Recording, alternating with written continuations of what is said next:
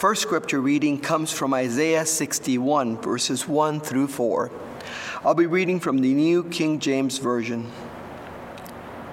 The Spirit of the Lord is upon me, because the Lord has anointed me to preach good tidings to the poor. He has sent me to heal the brokenhearted, to proclaim liberty to the captives, and to open the prisons to those who are bound, to proclaim the acceptable year of the Lord, and the day of vengeance of our God to comfort all who mourn, to console all who mourn in Zion, to give them beauty for ashes, the oil of joy for mourning, the garment of praise for the spirit of heaviness, that they may be called trees of righteousness, the planting of the Lord, that he may be glorified. And they shall rebuild the old ruins, they shall raise up the former desolations, and they shall repair the ruined cities the desolation of many generations.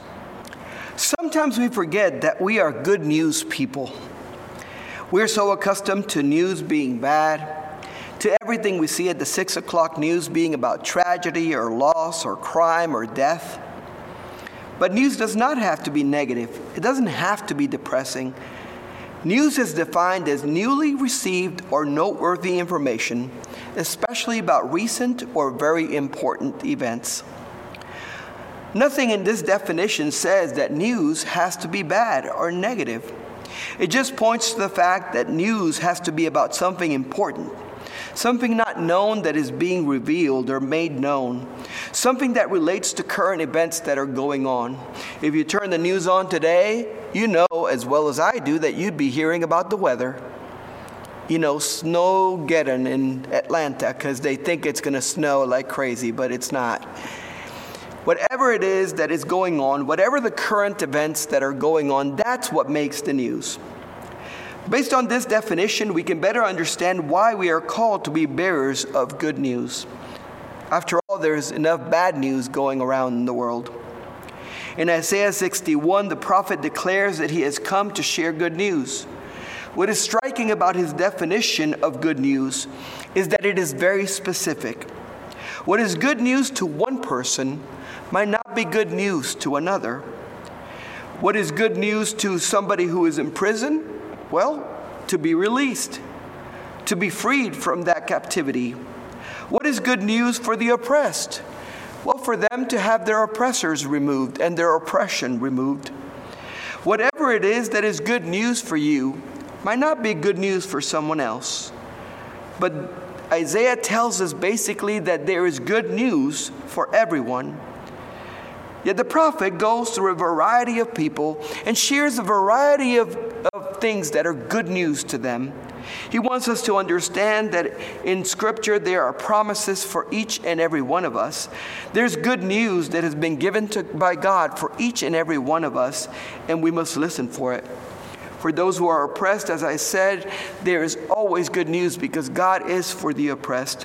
For the brokenhearted, there is good news because God mends their hearts. He comforts them, He's there with them to help heal their hearts. For the captive, there's always good news because God is a God of deliverance and freedom. Maybe you are in one of those categories today. You feel brokenhearted over something going on in your life. Maybe you feel captive in your situation, or just because you've been home too long because of this pandemic. Maybe you feel the mourning of a loss of a loved one that you have lost during this time, and you feel that deeply right now. Whatever it is that you're going through, the prophet Isaiah tells you that there is good news for you today, that the God that we serve is for you, is for the brokenhearted, is for those who mourn, is for those who are oppressed, is for those who are captive. Now, why did Israel need good news? The answer is pretty simple, actually. They had received their good share of bad news.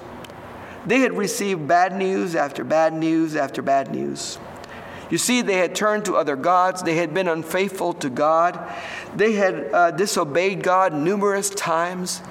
And God had finally let them go. He had allowed them to be taken into captivity by the Babylonians, who had taken them into exile. Their temple had been destroyed. The city walls had been left in ruins, and the nation had been left desolate. This is all bad news. And it had been going on not for a year, not for two years, like maybe this pandemic, but for 70 years. For 70 years, they had been in captivity. They had been exiled in Babylon. They had been away from their land, and the nation had laid in ruins. So, this is the bad news they had been living in for so long. They needed to receive some good news.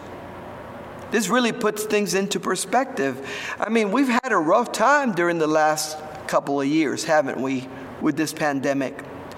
Can you imagine living in exile for 70 years? Can you imagine knowing that the city is in ruins, that the temple is destroyed, that the place that used to represent the presence of God and the protection of God lays in ruins? The nation had been in a prolonged period of mourning, loss, captivity, and oppression. Sound familiar? I think we share some of the same feelings and emotions that they were going through. I think we feel like that sometimes. Bad news after bad news after bad news can really pile on and get depressing. We all feel like there's nothing but bad news coming our way at times. This is why the need of good news is so important. Isaiah basically says, I come to you today because you need to hear the good news of what God is doing. Isaiah proclaims the year of the Lord. What a concept. Not my year, not my best year, not a year in which I'm going to get rich or prosperous or lose weight, but the year of the favor of the Lord, a year in which He is relying on God's favor, not one that is earned, not one that is deserved, but one that is graciously given by God. It means that even now, God is continuing to work for our salvation, our deliverance, our healing, our restoration, our redemption. God is working for our good, even now, in the midst of this time. The year of the Lord's favor means that we are being planted. He has planted us as oaks of righteousness. He is restoring us and redeeming us and giving us promise. For people that had their city in ruins and the walls destroyed, this was indeed good news. It was the promise that God would help them rebuild the ancient ruins it was the promise that they would repair the city and restore the walls and undo the devastation of many generations. This is good news that God has promised to do all of this and more. It is good because, of course, it is all for our benefit. God comes to our aid in the midst of our destruction and devastation and says, I will help you put it back together. It is news because it is noteworthy. We must pay attention to what God has done, is doing, and promises to do in our future. In Isaiah 62, the prophet vows he will not keep silent and get no rest until Jerusalem is indeed restored.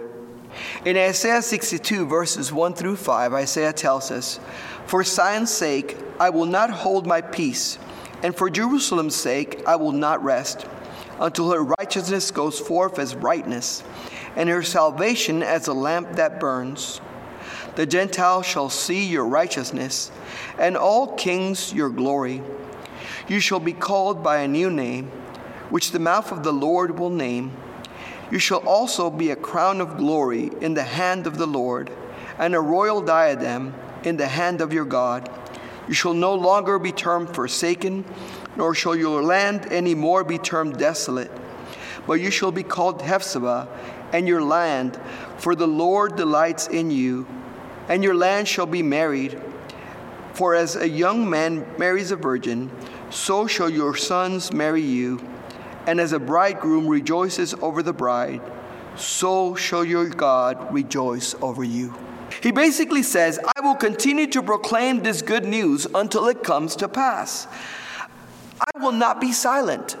I will not stop until I see Jerusalem restored.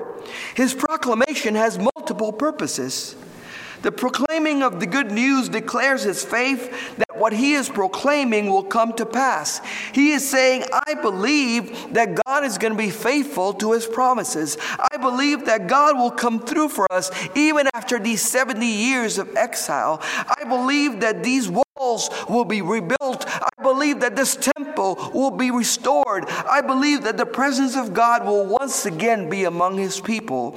Isaiah was declaring that all of these would come to pass, and he was refusing to be silent until it did happen. The second purpose of his proclamation of this good news is to remind God of his own promises, to call God out and say, Fulfill your promises to your people. You have vowed to be our God. Help us to be your people. Help us to be restored. Help us to be redeemed from our sin. The prophet declares that all God has promised needs to come to pass because God is a faithful God. God does what he says he's going to do. And God, he is saying, God, we are still waiting on you.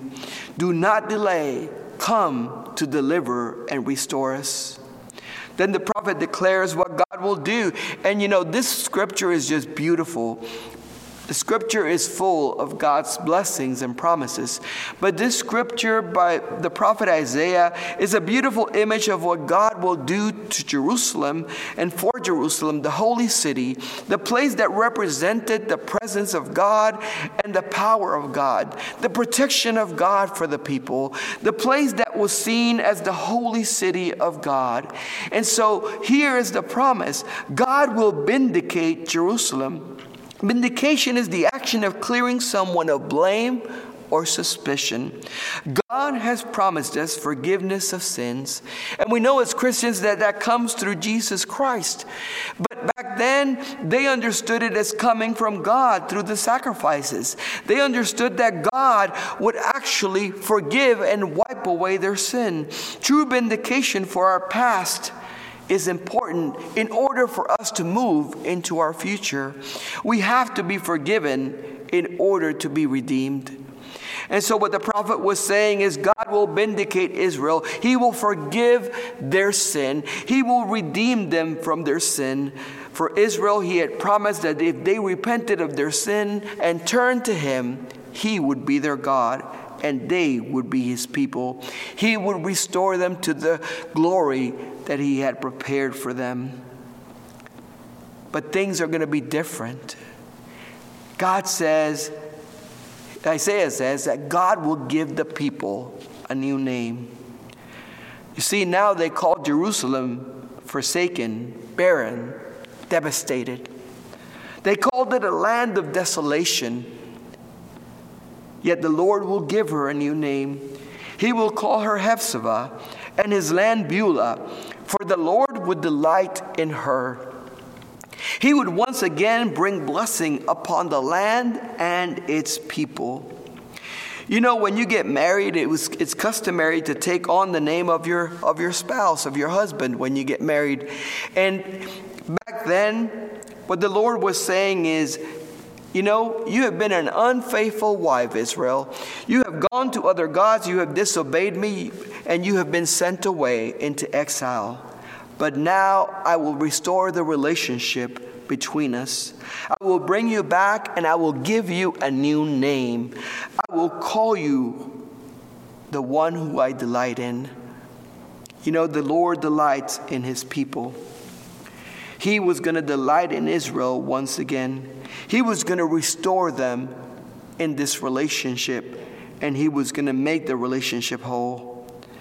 How was He going to do that? He was going to wipe away their transgression and forgive their sin. He was going to give them a new start. The one who was alone is now to be married, and the Lord is to be the bridegroom. He promises to stay by her side to restore her. He promises to forget and forgive the past. And he promises to forge a new future with her. This is good news. The kind of news we need to hear that God does not leave or forsake us forever, that God promises to restore us and give us a new name, that we can look forward to the year of God's favor because the Lord will be with us to change our destiny. Today, I want you to receive the good news of this promise. I want you to hear the promise in it for you that even this difficult period of pandemic will pass that God will once again delight in us, and that God will once again put His presence upon us in a powerful way. That we are to proclaim this good news and never be silent, because there's enough bad news going around in the world. We need to hear the good news that God is still for us, that God still has promise for us, that God is still for the oppressed and the brokenhearted and the ones that mourn, and that God promises that He will deliver the captives. So if you're feeling like you fit into any of these categories today, I want to tell you that there's good news in Isaiah for you. Good news that continues to be as relevant today as it was back then. Because God's word is not limited by time or space. It still applies to us today because God's promises are eternal. God's year, the Lord's year, is coming upon us. Let us continue to proclaim this good news and not be silent. And let us continue to declare that God will come through for us.